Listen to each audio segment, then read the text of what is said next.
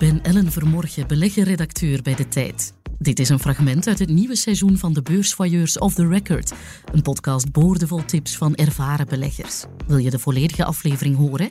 Die vind je exclusief op tijd.be of in onze app.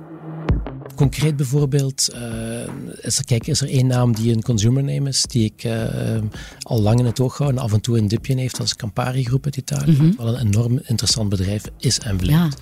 Ja. Um, heeft ook veel resultaten bekendgemaakt die beter waren dan verwacht nu. En je ziet gewoon doorheen de cyclus, dat zijn gewoon bedrijven die continu in hun wereld marktaandeel winnen, die het eigenlijk goed doen. Uiteraard is alcohol geen makkelijke categorie, maar als je kijkt welke de cashflow is dat het bedrijf kan genereren, mm -hmm. dat zijn dat zaken die ik wel bekijk. En als die waardering is nooit goedkoop geweest, maar als die waardering dan meevalt, dan durven we daar wel uh, van profiteren.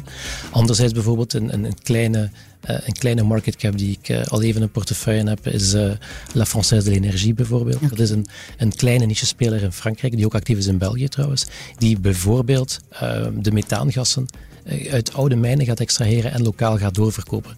En dat zorgt er eigenlijk voor, ja, het tikt heel veel boxen. Het is natuurlijk een, een ESG-verhaal, want je gaat methaan niet in de atmosfeer laten terechtkomen, maar je gaat het opvangen.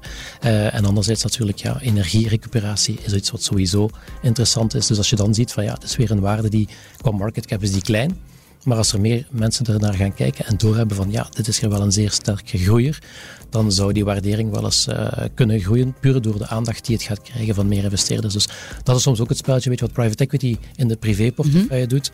Bijvoorbeeld een klein bedrijf hebben, een buy-and-build op ja. toepassen en aan een duurdere multiple gaan doorverkopen. Dat zie je ook soms op de beurs. Een bedrijf is 100 miljoen waard, gaat naar een miljard, gaat naar 10 miljard.